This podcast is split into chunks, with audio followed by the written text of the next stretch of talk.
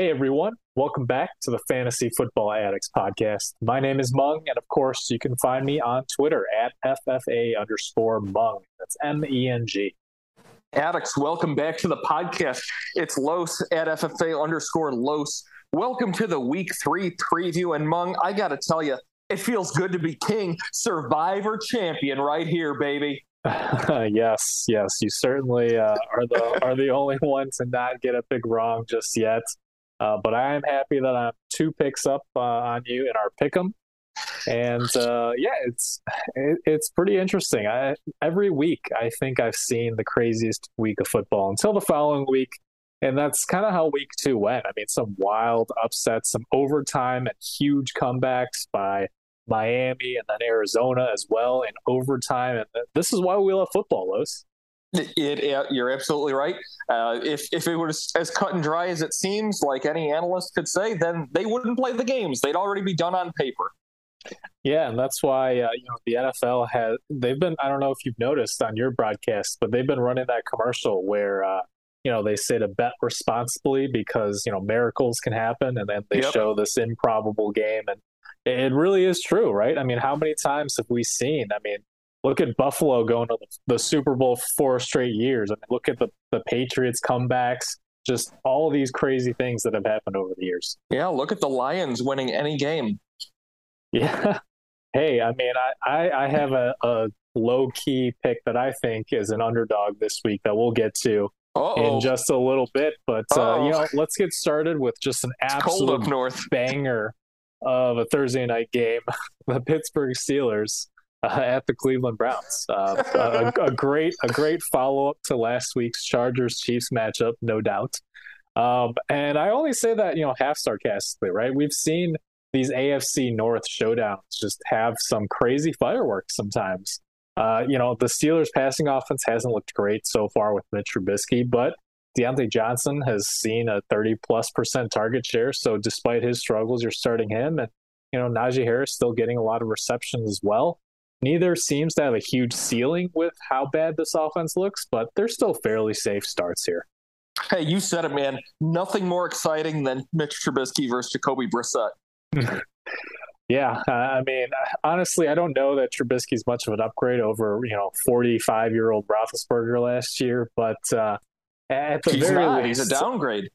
Yeah, I mean, I was going to say at the very least, it seems like they're staying in game, so at least yeah. keeping it interesting.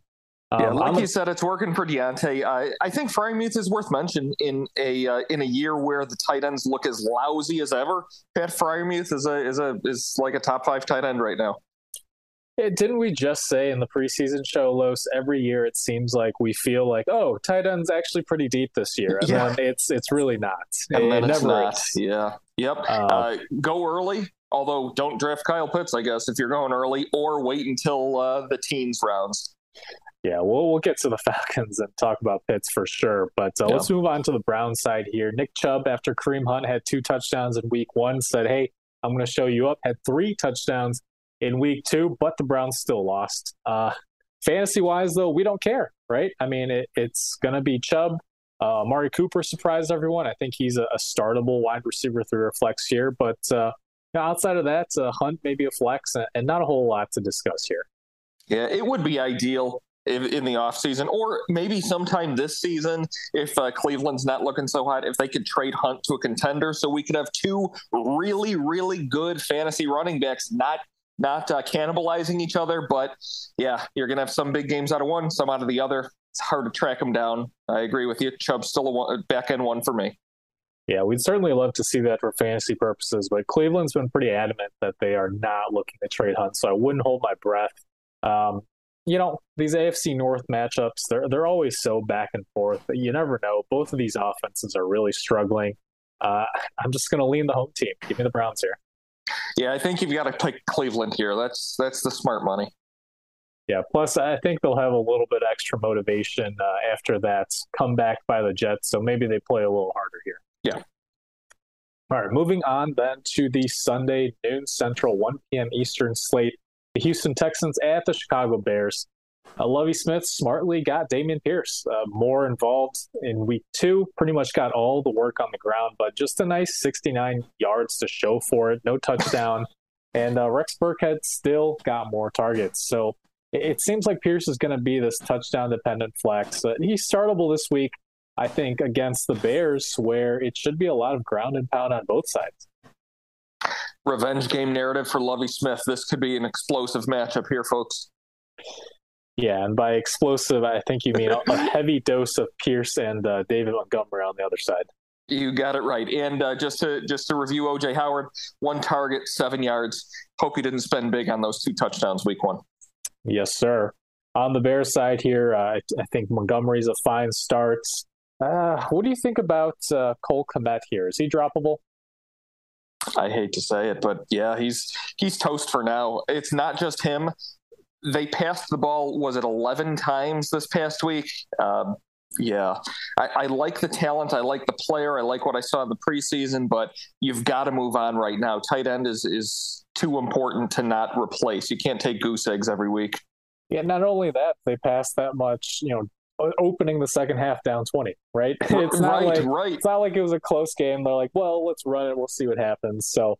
Uh, just yeah. not not a whole lot to love here for fantasy. Uh, Khalil Herbert probably can't really trust him after the touchdown week one in that monsoon. What about Darnell Mooney I think he's in that boom bust wide receiver four range. You know, the Houston secondary, not the scariest. If you're in a shallower league, drop him. Uh, if you want to hang on to him, I, I can't play him right now. Not if you're throwing the ball 11 times and uh, and what a good quarter or half of them are going to running backs. Yeah, he's really going to need that that long touchdown because it feels like the volume is just not going to be there this year for the Bears. Yep. And you know what I say, Los? When in doubt, I'm just gonna lean the home team. I could see, I could see this one going either way. It certainly could go either way. Uh, I got a root for Chicago here, though, so so let's pick the Bears. Yes, sir. Let's let's hopefully see a Bears win this week. Moving on to the Las Vegas Raiders at the Tennessee Titans. Uh, I feel like everything's fairly straightforward, how we expected it to be. One of the few teams where they're kind of just what we expected them to be uh, coming into the preseason, right? I mean, you've got Jacobs, who's eh, flex worthy. Uh, it's really Adams, Waller. Uh, I think Carr's a fine start, and then you know Renfrow's in that Mooney category, right? You just don't know. Adams came way back down to earth this week. Did we miss a, a sell high opportunity? Is this what we're going to see more of? No, I think it's fine. I, I, think Arizona's defense just looked especially bad against the Chiefs because I mean, it's the Chiefs, and at the at the very least, we know he has a fair floor. I mean, still, I think seven, eight targets, despite only a couple catches. The Cardinals really worked on taking him away, and uh, but hey, he still came through with a touchdown. I'm with you. You're you're right on the ball. Yeah, and uh, not much to talk about on the Titans side after that uh, just absolute beatdown that they took oh on goodness. Monday night. Uh, you know, it's really Derrick Henry, and then if you're desperate, Burks and Woods should both get you know volume in a game where I think you know the Raiders are not going to have trouble moving the ball here.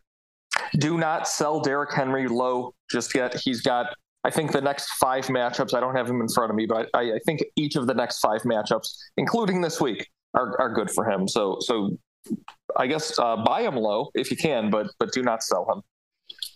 Yeah, and just for you know, we we normally focus on your standard one quarterback formats redraft, but in case you are in a two quarterback or super flex format, I would not drop uh, Ryan Tannehill. I actually think that Tennessee wanted to protect their starter by pulling him. Uh, once the Bills' lead was just so big on Monday that you know there was no chance of them coming back. I I do not think that they're planning on you know making the switch to Malik Willis right now. Yeah, just to highlight that, I think it is important to go through, uh, since you said that, to go through their upcoming schedule. So Raiders, Colts, Commanders, Colts, Texans. Not scaring anybody with any of those defenses right now. Don't uh, don't drop value. Yep, I, I certainly agree there. Um, man, th- this is a tough one. I I think Tennessee is better than what we saw on Monday. I think the Bills are just really good, and we know that they can pull out these scrappy wins at home. We've seen them do it over the last few seasons with Vrabel, but at the same time, I think the Raiders come out hot after you know letting Arizona back into that game, which they should have had wrapped up. And I'm going to lean the Raiders here. I hoped you. Were, I was hoping you were going to take the home team there. I too am going to take the Raiders. All right, I see we're three for three matching up so far, Los. Clearly, yeah, I got to gain some ground. Uh, you don't want my lead to grow too much, huh? Just trying to play it safe right now. I got to gain ground. All right. Um, again, uh, next game here, Kansas City at Indianapolis. I feel like there's not Oof. a whole lot to say. We should have believed Patrick Mahomes when he told us flat out in the preseason that it's going to be tough to guess which wide receiver has a big game from week to week, and sometimes the answer is none. Um, I think you know Kelce and Mahomes obviously are starting. CH, he's a fine RB two here. If you had to pick a Chiefs wide receiver, I think I'm leaning Hardman, who's being used as the deep threat over MVS, surprisingly enough. Uh, would you agree with that, Los? Ooh, gosh, if you're really pressing me on it, I have to start somebody. Can I just not? Yeah, I think you I'd had pick, to pick one. I think I'd pick MVS, but in reality, I would not start any of them and try to stash Skyy Moore if I had the roster space, if I if I had wins the first two weeks. I think he's the answer in in you know five six weeks from now. Yeah, I mean, again, depends on how shallow or deep your bench is. I, I think Moore is on waiver wires, and I, I, don't think he needs to be rostered in ten team, maybe in twelve team. Sure. So uh, if you're if you're forcing me on this, uh, it's MVS, but I okay. don't like it. Yeah, and uh, you might not like Jonathan Taylor that much either, uh, oh as gosh. you did after week one. Um, just nine carries and one target and a surprising blowout loss against the Jaguars in week two. Obviously, you're not benching Taylor, but you know there is some cause for concern that his floor may not be as high as it is. Is if the Colts defense can't really consistently keep them in games. Um, you know, if they fall behind early to the Chiefs this week, how much work does Jonathan Taylor get? Again, it's not really a huge conversation that needs to be had because you're not benching him. But obviously, this is not what we wanted to see. Uh, and it feels like this offense really needs Michael Pittman. I just, depending on if he's out again with the quad injury, Ashton Dulin, maybe flex worthy. He seemed to be the clear favorite for Matt Ryan with Pittman out. Which year is are the Colts going to start taking the quarterback position seriously uh, and not just signing you know old vets for one year deals?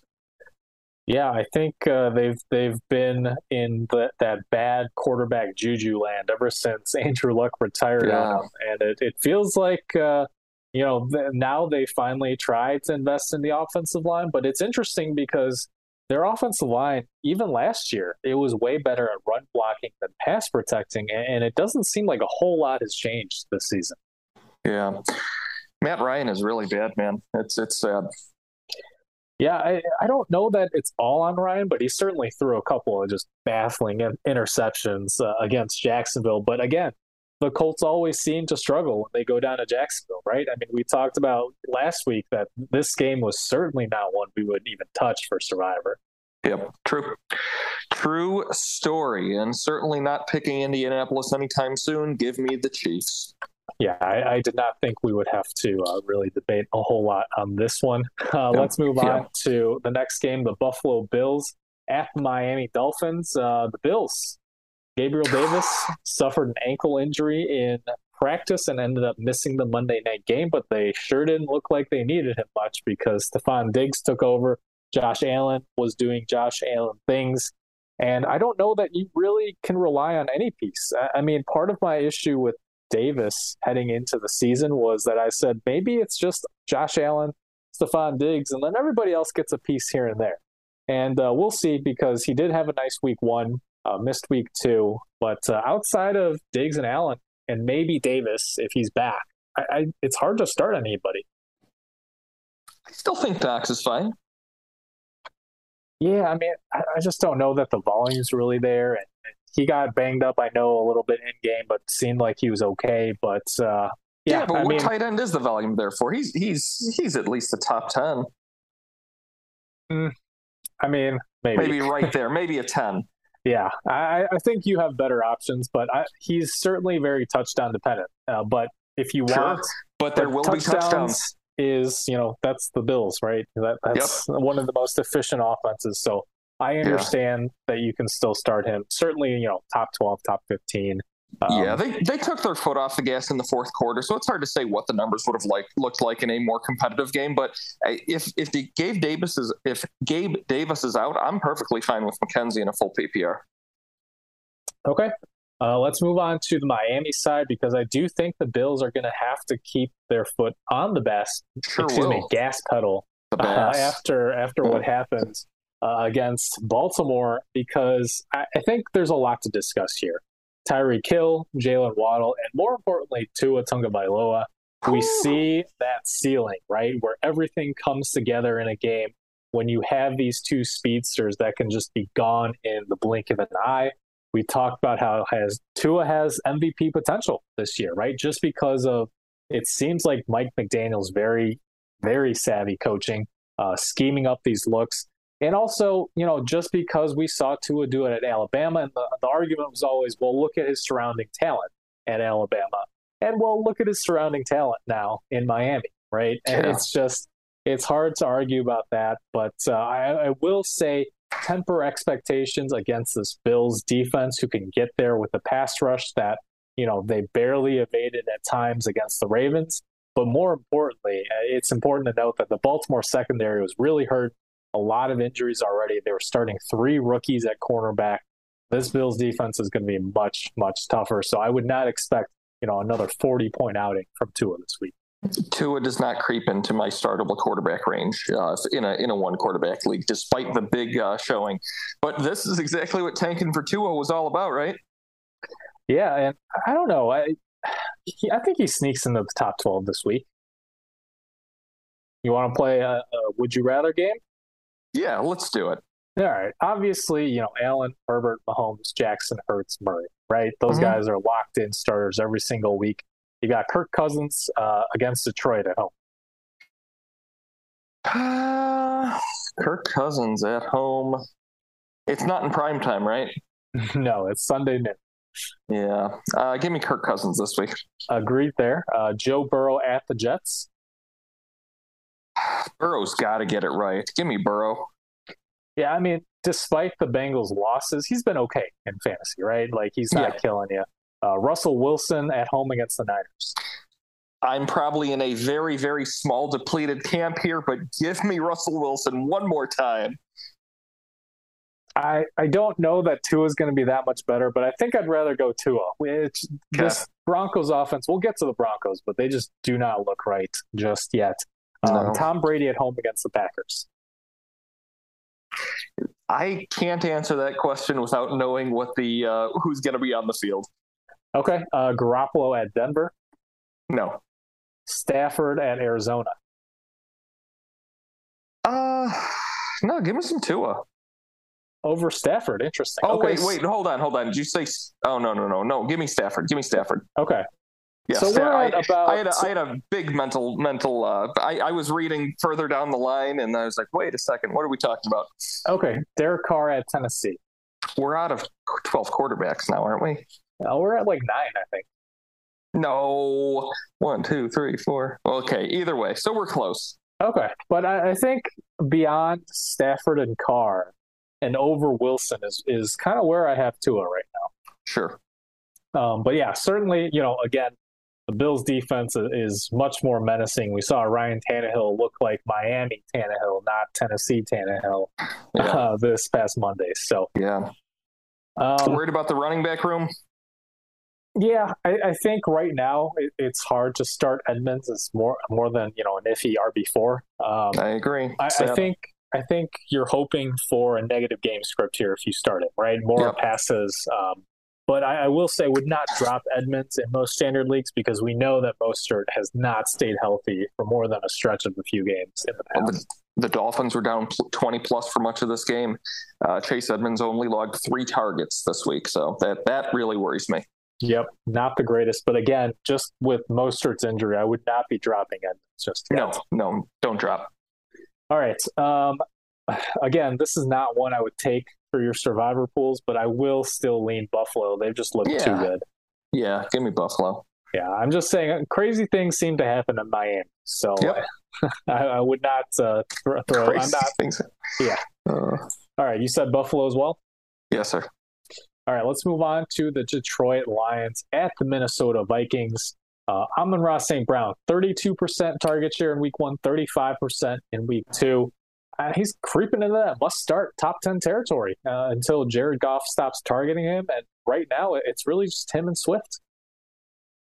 Yeah, I'll take the L on Amon Ra. Sorry, sorry if if you listen to me. Um, that was uh, that was my bad, but I certainly expected T.J. Hockenson to be a little more effective than he has been, and I certainly expected uh, otherwise from the rest of the crew, like uh, DJ Chark, for example, who logged all of zero receptions this past week. Uh, yeah, start Amon Ra St. Brown. Don't turn back. Alrighty. Um, on the Minnesota side, it looks like Adam Thielen's finally showing his age a little bit. Hasn't really done a whole lot through two games, but still seven targets against the Eagles on Monday night. So serviceable territory. Uh, Detroit, of course, their secondary is vulnerable in what could turn out to be another shootout. Not too worried about Dalvin Cook just yet. Again, we know that the Eagles' defensive line is very strong. And it, it seems to be like Minnesota just beat up on an even worse Green Bay team in week one. And uh, so I, I think right now it's really just Kirk, Jefferson, and Cook, and maybe Thiel. Yeah, uh, I'm with you there. Uh, Irv Smith is starting to get a few more looks. He's looking a little better uh, dare I say. So he's going to start to creep into that uh, startable tight end conversation. I should say he is startable, but he, he might start to creep towards that, uh, you know, top 12 tight end conversation in the coming weeks. So just keep an eye on him. Yeah, I want to see a couple more consistent games sure. first. I think Cousins was really finally looking at other options with Slay shutting down Jefferson for much of the night. Um, and I think that kind of led to more targets for Smith. So we'll see if, if he actually sticks around. Um, Man, this one's tough. I do it. I could see it either way, but you know, when in doubt, give me the home team. No. Give me the Vikings. All right, we are in agreement here. Let's move you know, on. Just because you're saying it first does not mean you're not copying me. Well, I that doesn't even make sense. Much like a lot of your advice, it seems like. well, that wasn't advice. That was just analysis. Oh yeah, no, I, I think I do think that people are going to be a little overconfident because, again, Detroit let Washington back into that game, even though they did win, right? Yep. And yep. as bad as Minnesota looked, again, I think it just shows you know how good Philadelphia is. I think they're a you know a top three seed, if not the number one seed in the NFC right now. So just different tiers, and, and Detroit and Minnesota are still very much uh, you know in that same tier where I don't think uh, it's going to be a blowout by one team or the other. All right. Baltimore at New England is the next one. Lamar, Andrews, Bateman. I don't know what uh, more there is to really say here. Mm, just keep an eye on Dobbins, but certainly can't start him or consider thinking about throwing him anywhere important anytime soon. But he is talented when it's time. Yeah, I mean, even if he's active this week, you don't trust him the week. first game no. back, right? Mm-mm. So it's no. yeah. I, I, will say I'd like Isaiah Likely as a deep DFS sleeper this week if Bill Belichick opts to really try and take away Mark Andrews. Um, so maybe Likely get, gets a little bit more involved this week, but uh, you know, obviously in normal redrafts, he's still a very iffy start if you were to go that route.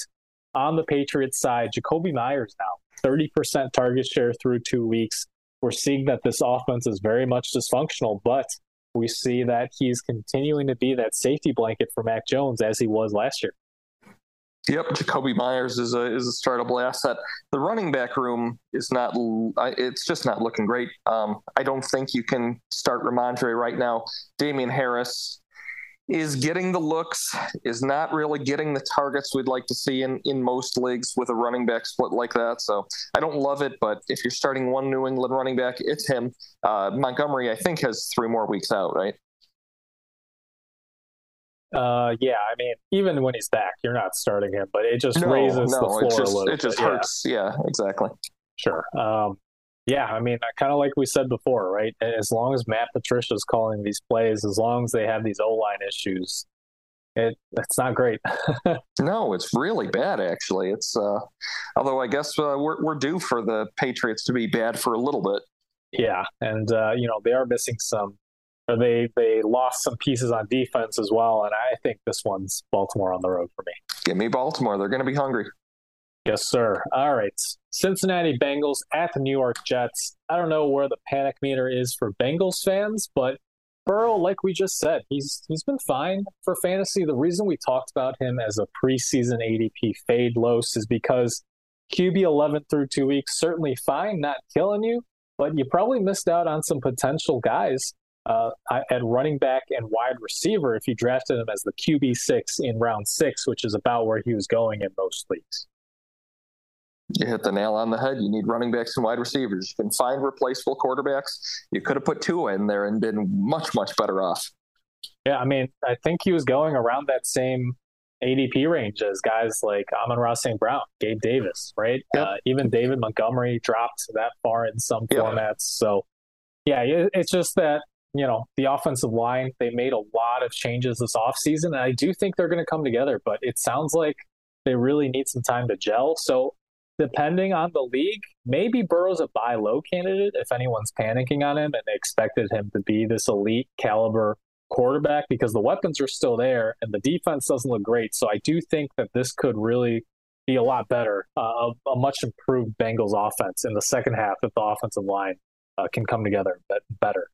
Yeah, especially if that manager happened to like auto draft Burrow if they weren't in the draft or something. But if somebody went out of their way to draft him early, either they're jumping ship and panicking or they're probably just feeling like, you know what, tomorrow's another day. Yep. I mean, yeah, if you can I mean, if you can somehow trade Tua for Burrow plus right now, I yeah. still would. Uh, Absolutely. Yeah. No question. And I, I think depending on the league, depending on the level of skill of your, you know, league mates, that's that's a possible trade, right? Yep, definitely. All right, let's move on to the Jets side here. Breece Hall, Michael Carter, both seven carries, but Hall was certainly more efficient on the ground. Unfortunately, still just one target for him, even though he happened to score a touchdown on that one target. Uh, just an iffy flex play right now, but certainly like him best of the Jets running backs. Uh, the problem is just that Ty Johnson's still getting involved, especially on some passing downs here. The big news, of course, though, Garrett Wilson. Man, is he the wide receiver one over Elijah Moore? Because week one, Wilson got a 14% target share to Moore's 12%. And then in week two, Wilson just exploded 33% of the targets, was really who was uh, Flacco's go-to guy in that comeback victory. And Elijah Moore stayed at that 12% target share. Uh, I mean, Wilson needs to be 100% rostered. Yes, he does. Uh, this felt like more like a like they found a matchup. The the wily old veteran uh, found something that he liked. I don't expect this sort of production from Wilson from a week to week, to be entirely honest. But I absolutely agree. He needs to be rostered. Yeah, but I mean, we're seeing the ceiling, right? Like he can't be oh, yeah. on, on waivers. Um, of course, uh, you know you're not spending all your fab or anything like that uh, because again, we don't know what this offense is going to look like if, if and when Zach Wilson is back in a couple weeks, which is going to happen. Yeah, and yeah. Uh, man, the Bengals do not look good. Oh right, also, we've got to pick one. We've got to pick one of these. but also, Burrow, you know, Burrow has shown that he belongs in that top tier potentially of quarterbacks. And I, I do think the Jets are a little overconfident coming into this game after that huge comeback victory. I'm, I'm leaning Cincinnati here. The Jets are still the Jets. Got to take the Bengals. Too, way too talented around Joe Burrow at wide receiver. Uh, yeah, Give me the Bengals. All right. The next game up here, the Philadelphia Eagles at the Washington Commanders. Uh, kind, of, a quiet night against the Vikings from AJ Brown. Uh, we saw DeVonta Smith and Dallas Goedert get a lot more involved finally, but uh, at the end of the day, this all this all intersects at Jalen Hurts, right? Yep, he's uh, he's a major player. That's why uh, you're putting him in, and I think he's also an early MVP candidate, Mon.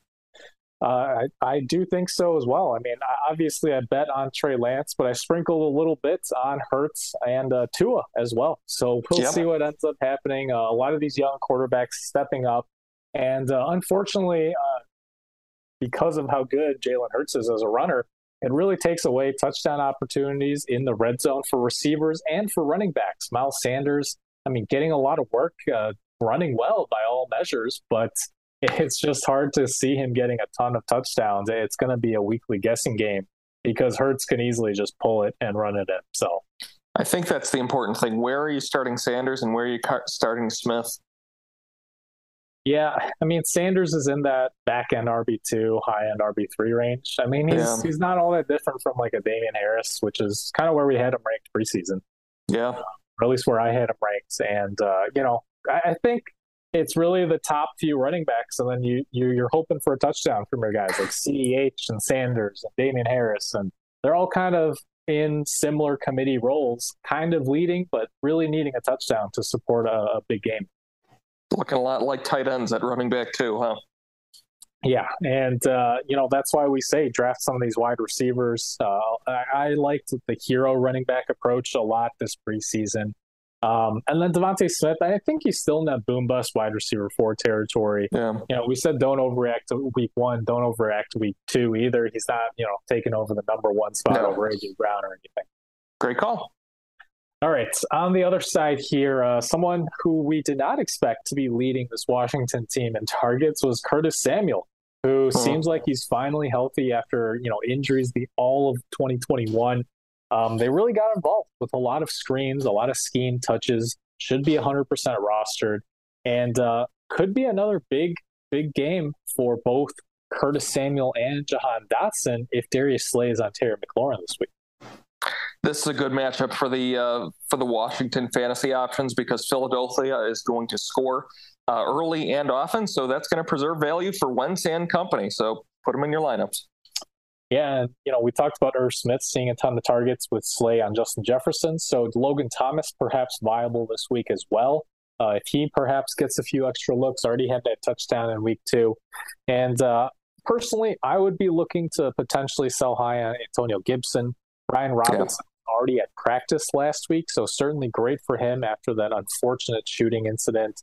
Um, yeah. Could be back by week five, so the, the clock is ticking on those uh, on those Antonio Gibson shares. I think. Yeah, but if you can sell him after getting him very likely pretty late in your draft, uh, considering he's starting running back, you're, you're in a good shape. Yeah, I mean, this is a situation where I'd look to package together like Antonio Gibson and Miles Sanders for a more surefire, you know, like Alvin, Alvin Kamara. Yeah, sure. And I, I think yeah. Alvin Kamara is a trade target too, because Absolutely. if someone started one and one or zero oh and two, and they're unsure if Kamara is going to play in week three, and they need that production at running back, it's possible to to get that done if they're sold on Gibson Sanders. I've seen crazier things, that's for sure. All right. So All that being said, uh, divisional showdown. You never know, but I am going to take Philadelphia here. I'm taking the Eagles. This is not a survival pool pick. Yep. Moving on to the New Orleans Saints at the Carolina. Despite, Panthers. I think, I think it's the, I think they're the number two on the uh, spread right now. I think the Eagles. I think so. I think they're at like seven points or six six points or so. Which uh, there's a lot of closer games this week. There are, but I, the NFC East is kind of like the AFC North, right? I that's what I'm good. saying. I, I, I would I would not go. I would not. I you know, I'm, I'm not a betting man, but I would not go the over on that one. Yeah, I'm gonna go with. I'm gonna stick with the Eagles for sure. I think there's a game coming up that I'm gonna use as my survivor pick in just a little bit. So we'll get there. Oh, me too. Um, Probably the same one. it's very possible. All right, let's go. Is it uh, is it in two games from now? uh, it sure is. It sure oh is. boy! All right, let, us move on to the Saints at the Panthers here. Um, you know, in, in, a week where a lot of the rookie wide receivers blew up, uh, Chris Olave did not. However, 33% target share against the Bucs, over 300 air yards. Pretty insane the potential here. It's just that Jameis Winston looked lost against his old team. And here's what happened. If you're just box score watching, Olave did not seem good, but he was open deep on three big throws. And on those three pass attempts, Jameis Winston missed one for an incompletion, uh, missed short for an interception. And on the third, Olave caught it and he was home free, could have taken it to the house, but he stumbled and fumbled the ball. So he could have had close to what, 250 yards and three touchdowns in this game. Uh, if you've been holding Olave on the bench, you are holding on to him. and You are not dropping. Well, I, I hate to hear you say that because I, I was hoping to maybe try and trade for Chris Olave, the most uh, NFL ready rookie of this year. Stellar player, fantastic wide receiver. If Jameis Winston maybe only had one or two broken bones, maybe they would have connected a few times. But given that he has, I think, five broken bones in his back or something, uh, this could be another rough week for the for the link up. So don't start him just yet, but don't get rid of him. Yeah, but to be fair, you know, Carolina does not have the same kind of pass rush that Tampa has. So could be better days ahead for Olave and Winston.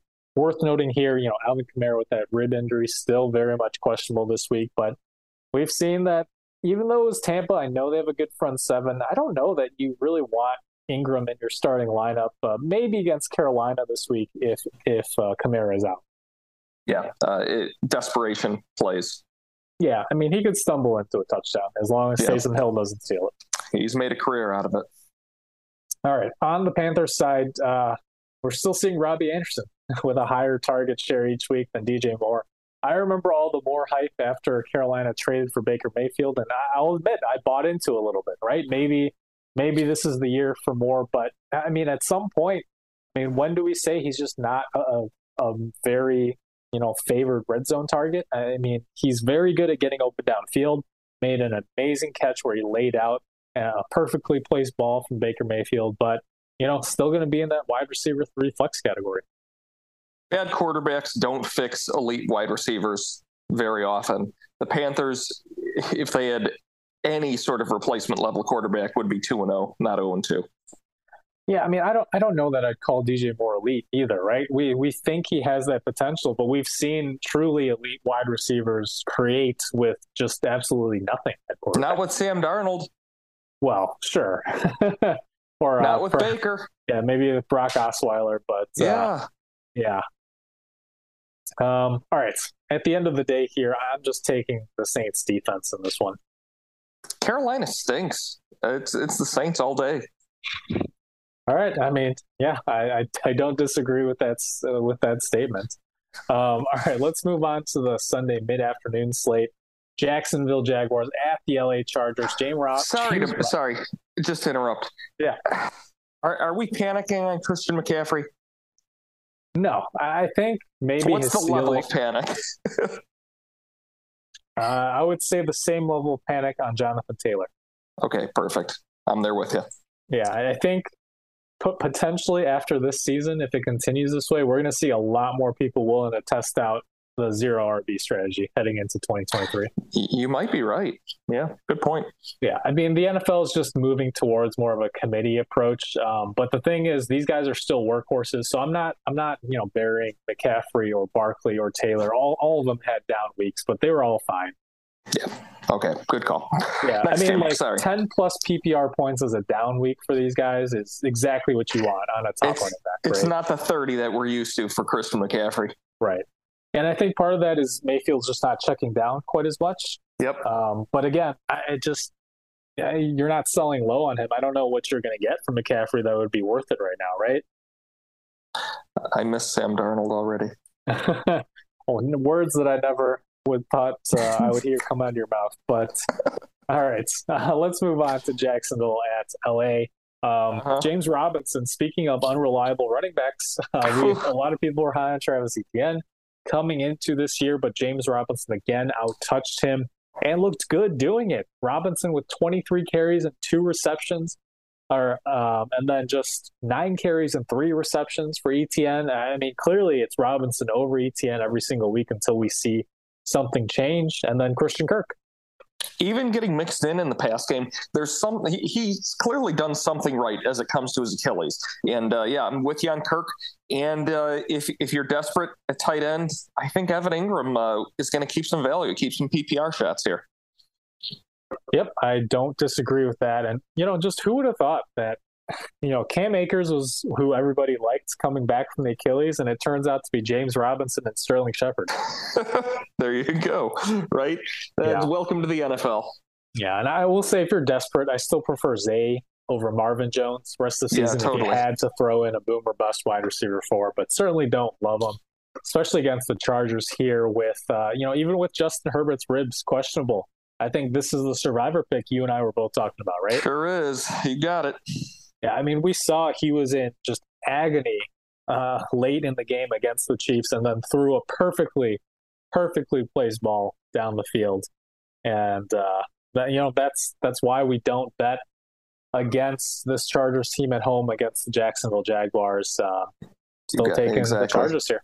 Still taking the Chargers. Um, if Keenan Allen's not playing, I, I, do like Josh Palmer, even though he had that one catch that saved his day. Pretty talented guy. Still saw eight targets. Yeah, and certainly elevates Mike Williams' uh, floor and ceiling as well if Allen is out again. Yeah, um, I think um, it, just looking across league numbers, uh, Gerald Everett is probably the top tight end pickup. Um, but that just just touching on that. Yeah, I think he's already been rostered in most leagues. So by the time you know the, the waivers run this week, uh, which will be before you guys hear the show, I think he's probably already rostered after week one and two, to, or after after week one. I mean, even before week two, I think he was already over sixty percent. Yeah, but yeah, certainly in the top ten right now, along with uh, people who we did not expect, like Tyler Higbee. But uh, we'll we'll get to him in a, in just a second here because the next game up is the LA Rams at the Arizona Cardinals. Again, we, we kind of thought that, or at least I did, Los. I don't want to speak for you, but I thought that Higbee's target share in week one was partially due to the pressure that that Bills front seven was putting on Matthew Stafford. But apparently, he he has been integrated as part of this offense pretty well. All of a sudden, Matt Stafford likes using the tight end. It's a it's a wild world. Yeah, and we said that we were still starting Robinson against Atlanta. We would give it another week at the very least, and he certainly came through. I think you can start him again as a wide receiver three with upside yep. against Arizona here. And uh, you know, speaking of those Achilles injuries, Cam Akers doesn't look bad. It's just that apparently they've gone to this 50-50 committee approach where Henderson and Akers are going to cap each other's upside when healthy. And so it really just leaves them both in that RB3 flex area. Henderson just happened to get the touchdown in this past game. If that's what they think is going to get them to the Super Bowl, then I guess I'm all for it. Yeah, uh, just not great for fantasy, but certainly nope. both Rams running backs should be rostered. On the Arizona side, Greg Dortch, uh, surprising early season hero. Uh, he's a usable flex for as long as Rondale Moore and DeAndre Hopkins are out. Yeah, uh, you're you're exactly right. Uh, I think I have him in.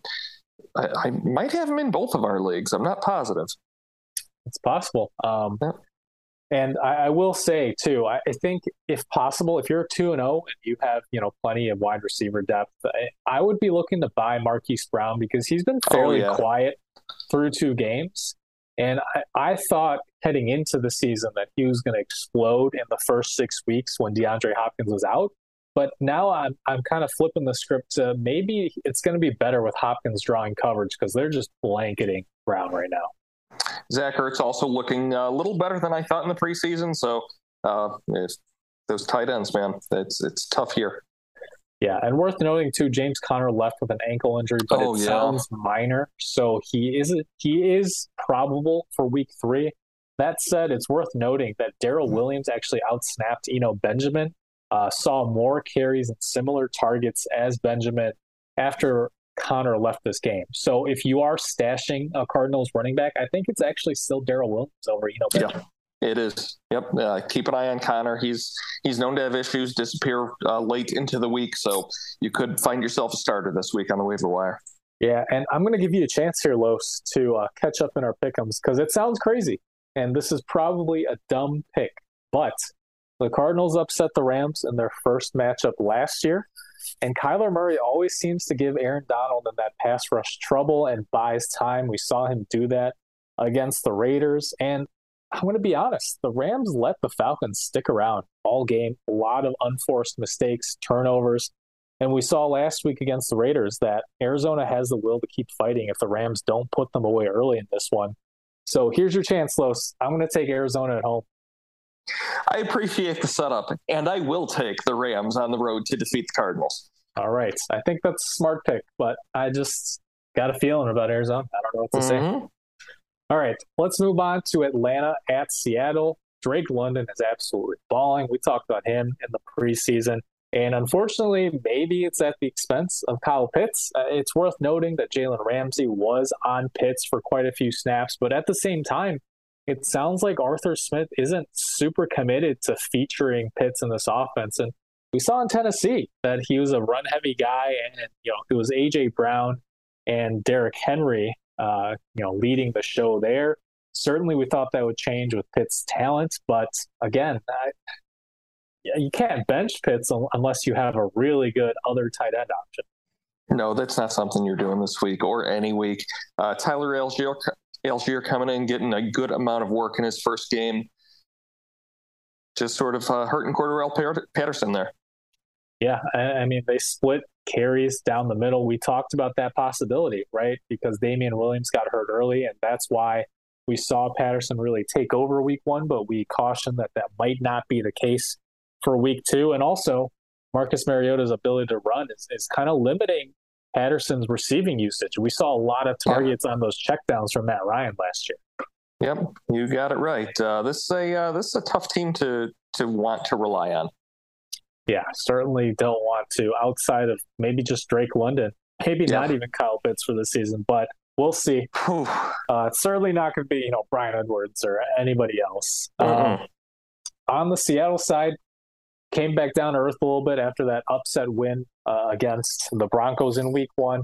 Kenneth Walker, four carries to Penny six in his first game back from surgery. That balance is only going to continue to shift as the season goes on. I mean, if you listen to us in the preseason show, we were off both of these Seattle running backs, but he had to start one this week. It's still Penny, right? Yeah, he again he looks good in the work that he gets. He runs hard. Uh, unfortunately, with his run style, it's just a matter of time until he gets dinged up, and then we see uh, then we see the rookie get a little more action. Yep, but certainly, you know, this Atlanta defense is susceptible to big plays. And, uh, you know, Penny is a startable flex this week. Uh, and I think Lockett and Metcalf potential plays as well. Although I still think it's going to be back and forth. Whoever gets a lot of that garbage time week to week, um, it's going to be tough to predict. I don't like either of them anymore. Sorry, guys. Yeah, and uh, I, I, don't know, maybe another chance for you to catch up, but I, I like Atlanta. Um, they really stuck around in that Rams game, and I just I don't believe in Seattle. I feel like Week One was their like their revenge game against Russell, so they put it all on the line, and now it's just what we thought Seattle would be. No, I, I, I unfortunately agree with you there. Um, Atlanta's catching some tough breaks, playing very hard, and they want a win badly. Uh, so they're going to get it this week. Yeah, let's not forget they they almost won uh, against the Saints in yeah. one. Probably should have had they gone yep. for that fourth and one. Um, but yeah, it really, you know, it, they kept it a game against the Rams, yeah. despite the the score for much of the game. Yep. All right, Green Bay at Tampa Bay. This one should be fun. Uh, Aaron Jones, RB2, I mean, looked amazing against the Bears, but we saw what this Tampa Bay front seven can do to the Saints. Uh, I would probably avoid A.J. Dillon. He's just a very iffy flex this week. Would you agree with that? Yeah, uh, the Tampa run defense is uh, very stout. Stout? Stout? Stout? Staunch? Stout. Stout. All right. Take, taking me back to my SAT days. Need those uh, the synonyms. yeah. um, but yeah, I, I, think running style like Jones could break for you know a long run or two, whereas Dillon's more of that grinder, and, and there's not going to be much to grind against you know Devin White. Yeah, if, if the Packers are going to win this game, it's going to be because of Aaron Jones. Yeah, or maybe Lazard and Tonyan. We'll see. Um, those are the guys that you can maybe rely on in this passing offense. Really, it's it's distributed around, but I will say that was uh, Lazard's first game back from that foot or ankle injury, right? So maybe he right. gets more involved in week three. Um, really, it's just, uh, again, we talked about Dallas and Tampa Bay in week one kind of being two sides of the same coin. And I feel like Green Bay and Tampa are too, because you've got a veteran quarterback who's slowing down a little bit. You've got offensive line injuries limiting previous, you know, lights out offenses. And I really, I think with their issues, you know, at, at the tackle position at both of them, it's going to be a nightmare against the Bucs. Kind of like what we saw was it two years ago when Rodgers uh, left out left out to an early touchdown lead, and then they just shut them out for the rest of the mm-hmm. game. Yep. Um, all right, on the Tampa Bay side, Chris Godwin's still doubtful with that hamstring injury. Julio Jones uh, who my fiance has on her team and kept asking me what's happening with Julio Jones all week. Still questionable. He's uh, he he's got to take a chill pill. That's what's happening with Mike Evans. Oh, well, this is this yeah, is not I mean, his 1st we'll time. yeah, suspended one game. Uh, all those. Oh, did you say Julio? Yeah, I was saying Julio. Oh, yeah, Julio, man, always one of my favorites. Yeah, and we know the, we know the ceiling, right? He's a Hall of Famer, but just yep. he's getting to that AJ Green territory where can't trust him at all. And, you know, heading into the season, that's why we are pretty low on him. But yeah, Mike same, Evans, same draft, first round. Yeah, yep, exactly. Um, and then Mike Evans with that one game suspension. I, loved all the all the videos and references to the uh, to the Family Guy, the Peter Griffin and giant chicken fight. That's Mike Evans and Marshon oh, Lattimore. Gosh. Just the uh, just the constant battling, and uh, they're not wrong, right? And uh, yeah. We in actually, fact, Lattimore has his number. Lattimore owns 90% of the real estate in his hut, unfortunately. And Evans is great. He's got to be above that so that he can, you know, keep playing. Yeah, and uh, we'll see in the matchup. It, it always feels like week or the second matchup between these two teams of the year is a little bit more even keeled, um, but we'll see. And by the time uh, Evans did appeal his suspension, but due to recording conflicts, we're actually recording this on Tuesday night. So by the time you guys are listening to this, you'll know whether or not that suspension is upheld. And obviously, if if he's back, you're playing Evans. But if not, I just I don't know. I mean, this offense isn't what we saw the last couple seasons, and we were caution cautionary about that, right? With all the offensive line issues on the interior, especially. And so far, we've seen that they're much more run heavy this year, and they're just not as efficient at scoring. So, if he doesn't play, is there any player that you're going after in the in the uh, in the wide receiver core here? There's I, opportunity, but so, but Jaire Alexander is going to be on somebody. Yeah, I don't, I don't know that Alexander is going to shadow anyone. No, no, no, no. I just mean um, each play he's going to be on somebody. Yeah, I, I think I personally have still held out hope for Gage because I was high on him uh, in the offseason heading into this year. And I, I just don't know how much of his struggles is still coming back from that hamstring injury.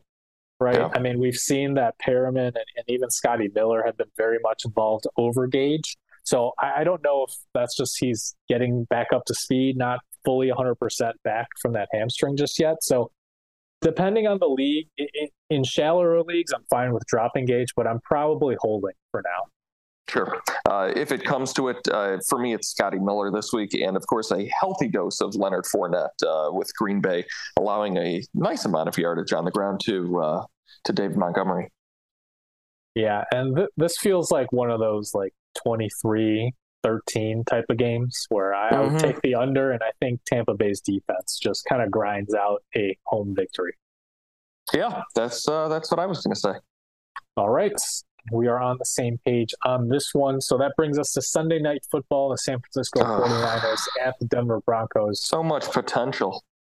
Yeah, my oh, my heart hurts talking about this one. Just pour one out for Trey Lance with a fractured yeah. ankle and fibula, uh, similar to that Dak Prescott injury a couple of years ago. We saw, um, you know, that obviously was a season-ending injury. So in redraft, you can drop Lance. But we'll talk about the fantasy impact, and it's probably good for Deebo Samuel, right? Not as great for Brandon Aiyuk because we've seen Garoppolo's usual low A dot features more of that yards after the catch, get Deebo Samuel in space closer to the line of scrimmage than those downfield bombs to Aiyuk that we were seeing from Trey Lance in camp. I'm perfectly fine with Aiyuk. Uh, I think Garoppolo's a better throwing quarterback. Uh, sure, he's not going to have as much action downfield, but with all the injuries in the running back room, they're going to have to be playing Samuel more running back, as he's been quite effective at doing. And we're going to see uh, some games where Aiyuk puts up those seven to ten target numbers again. I, am actually more than fine with Aiyuk, Not necessarily starting this week, but uh, but at least at roster. Mm, I don't love it. I think he's going to be inconsistent, and I just I don't know that he's going to get a ton of those deeper targets, even if Samuel sees some snaps. I don't want I don't want deep targets for him. He's not. That's not his success point. At least not the last two years. Yeah, but I mean that's kind of the, that was kind of the high hope heading into the season, right? With Lance, it would open you. up more of the downfield. Okay, fair enough. for you, for you, it was fair enough. Maybe, maybe we see this offense differently then, but certainly we agree that it's good for Deebo Samuel. Yes, and and it's way way better for George Kittle if he can ever get healthy.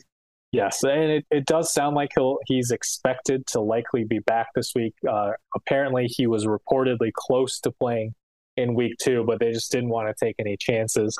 And it's worth noting too that Jeff Wilson just got 40% of the carries in week two. Um, but Tyrion Davis Price with a high ankle sprain is going to be out for quite a few weeks. Yeah. So I think I want to get your opinion because the Niners just elevated Marlon Mack to the active roster earlier today. Mm-hmm. Um, but for me, if I'm stashing someone not named Jeff Wilson, I still like the undrafted rookie free agent Jordan Mason. Yeah, it's definitely Jordan Mason. It's it's too soon for Mack. Okay, because I, I, see Mack as a depth move where they where they need that guy, but I think if someone's going to suddenly get the hot hand, it's going to be Mason over Mack. Yeah, I, they're all depth moves, but that's exactly who scores points for you in the in the San Francisco backfield. Right, but I'm saying you agree that if yeah. you could only stash one, it's Mason. Absolutely. Okay. All right, let's talk about the Broncos side here. Jerry Jeudy left that game against Houston with a chest injury. It sounds like yeah. he might be doubtful for this week. Um, so you're firing up Courtland Sutton and Javonte Williams, and I think that's probably about it until we see some life from this Denver offense. It's starting to look more and more like it was just some Aaron Rodgers magic in Green Bay and not Nathaniel Hackett's doing. Uh, kind of like how we saw, you know, Peyton Manning basically got Adam Gase a head coaching job after that Denver Magic about a decade ago. Nathaniel Hackett needs to go back to coaching school. Just absurd, absurd, unaware decisions throughout the entirety of the first two games. Don't know what he's doing. Um, dare I say that Russell Wilson finds his way onto the bench for right now? Against the Niners, yeah. I mean, I said I would yeah. start Tua over yeah. over uh, Wilson this week. It's close. I, I don't think my heart could make it happen happen if I had it anywhere. But this is just such a disappointing team. I was so excited. New look Denver. Let Russ cook. Amazing wide receivers. Phenomenal backfield. Great, uh, you know, good to great. Good tight end. We'll say good tight end and it is just not coming to fruition yet. Now, granted, it's only two weeks into the season. By week five, we may be doing a completely different song and dance, but definitely expectations are down right now for everybody except Sutton and Javonte Williams. Yeah, and I will say we keep this, you know, mostly fantasy focused, but from a, a real NFL point, I think part of the issue with Nathaniel Hackett is his indecisiveness, right? That costs them some of the field goal and just sure. some of those decisions where uh, you know, one of the one of the best pieces of advice that my friend Alex gave me in college was sometimes it's not so it's not so much the path that you choose, but how confidently you're you're taking that path, right? Sure. Versus just standing at that fork and burning timeouts and getting penalties and all that. Yeah, or letting you know the last four minutes of the game run out two weeks ago. Like, okay. Yeah, but uh, all right, enough enough about uh, enough about railing on Denver. And, and, sorry if you're a Broncos fans, um, but at the end of the day, I, I'm still taking the Niners on the road. Yeah, I, I didn't want to do it, but I'm taking the Niners. All right, that brings us to Monday Night Football. The Dallas Cowboys at the Giants. Uh, Dalton Schultz with that PCL sprain uh, may or may not miss some time, but it's the same injury that Ezekiel Elliott had last year, so maybe we should lower expectations for Schultz rest of season real quick close. Dalton Schultz, if someone offered you Gerald Everett for him right now. Yeah, absolutely. Big Everett. Yep. Uh, Freiermuth. Freiermuth. Uh, Tyler Higbee. Higbee. Dawson Knox.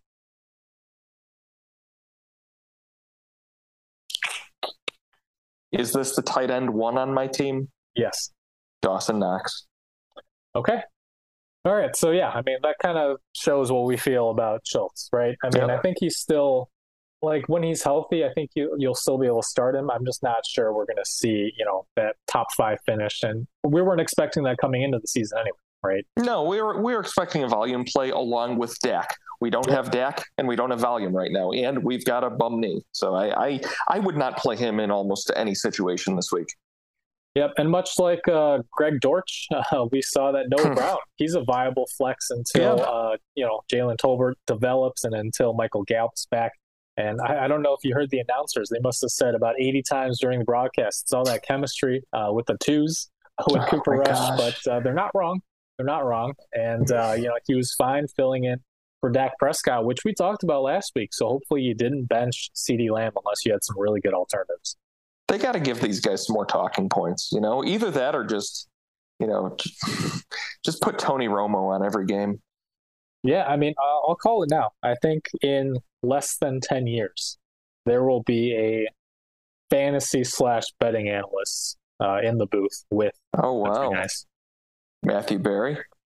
Uh, yeah, I, I, could see it. I mean, he's he's spearheading the drive for NBC making, right now. Yeah, making strides at NBC. And yeah, hey, may, I'd, I'd, rather I'd rather hear him talk about DK Metcalf's target share than you know Collinsworth and whoever just talk about how great Aaron Rodgers' hair looks or whatever it is.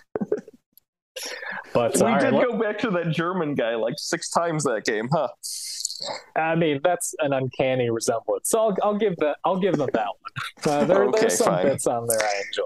All um, right, All right. Let's move on to the Giants side. Barkley, like McCaffrey, I think he'll be fine, even after a quiet day against Carolina. Yeah. But really, let's talk about Sterling Shepard, who seems to be emerging as the number one here. He should be rostered, especially in deeper leagues. Quiet day um, against the Panthers, but a 32% target share. He joins James Robinson on that list, who have surprised us with how involved and efficient they are coming back from the Achilles tear. And I, I think he's startable as a flex.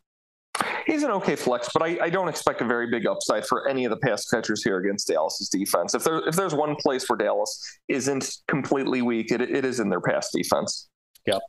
And I expect, uh, much like Green Bay at Tampa, I expect this to be another ugly, low scoring game where I'm going to lean the potentially 3 and 0 Giants. Yeah, I mean it's the Giants, it's Saquon, it's Daniel Daniel Jones might try to squander this game and throw it away, but um, Saquon's going to keep him going. Alrighty, um, so no mailbag questions this week because we had to push it up and record on Tuesday, but certainly you can reach out to us on Twitter with those sit start questions. Um, I am locking in the LA Chargers as my survivor pick. Los, are you sticking with them? We just talked about it earlier. Yeah, I'm taking the Chargers. Uh, a couple of reasons. Um, uh, playing Jacksonville, I expect them to do quite well despite Herbert's uh, ribs being uh, hobbled a little bit. And then in the later part of the season, so teams like the Chargers, I do typically try to save to late part of the season. Their second half looks like San Francisco, Kansas City, Arizona, the Raiders, who always seem to get things together, Miami. So, so this is a good spot to use the Chargers. Yep. All right, Dan, where are you? Are you with us this week? Or are you going off on your own again? Uh, okay, so I the good news is I don't have to pick the Bengals anymore. Yep. Um, so they're yep. out of the way. But unfortunately, since I did lose that pick, I kind of want to take the Vikings this week. But they're a risky pick, and yep. if I lose, I'm out. So I'm gonna have to go with the Chargers and side with you guys. All I right, mean, we I, gain no ground this week. but another, but another good option could be the Chiefs too, because the Colts have been bad. So I'm kind of, I, am still think I'm going to go with the Chargers. Yeah, yep. it's just tough, you know. And we will right. we will discuss if we need a backup if Justin Herbert is actually ruled out of this game. But as of right now, we are expecting him to play probably with an injection of some sort. Oh, oh, he's playing. Don't worry yeah. about it. All right, so that's going to wrap it up for the week three preview. Uh, best of luck, and uh, Los, take it away. Yeah, you can find uh, you can find me at FFA underscore Los. That's of course LOS. Find the podcast on Spotify, Apple Podcasts, Google Podcasts, Anchor, anywhere you're listening. Please remember to like and subscribe. Don't miss any of the upcoming episodes, um, especially when we get uh, a little shuffled around in our week. So, surprise, you've got a podcast Wednesday morning this week. Yeah, it's a fantasy world. We're all just addicts in it. Thanks, addicts.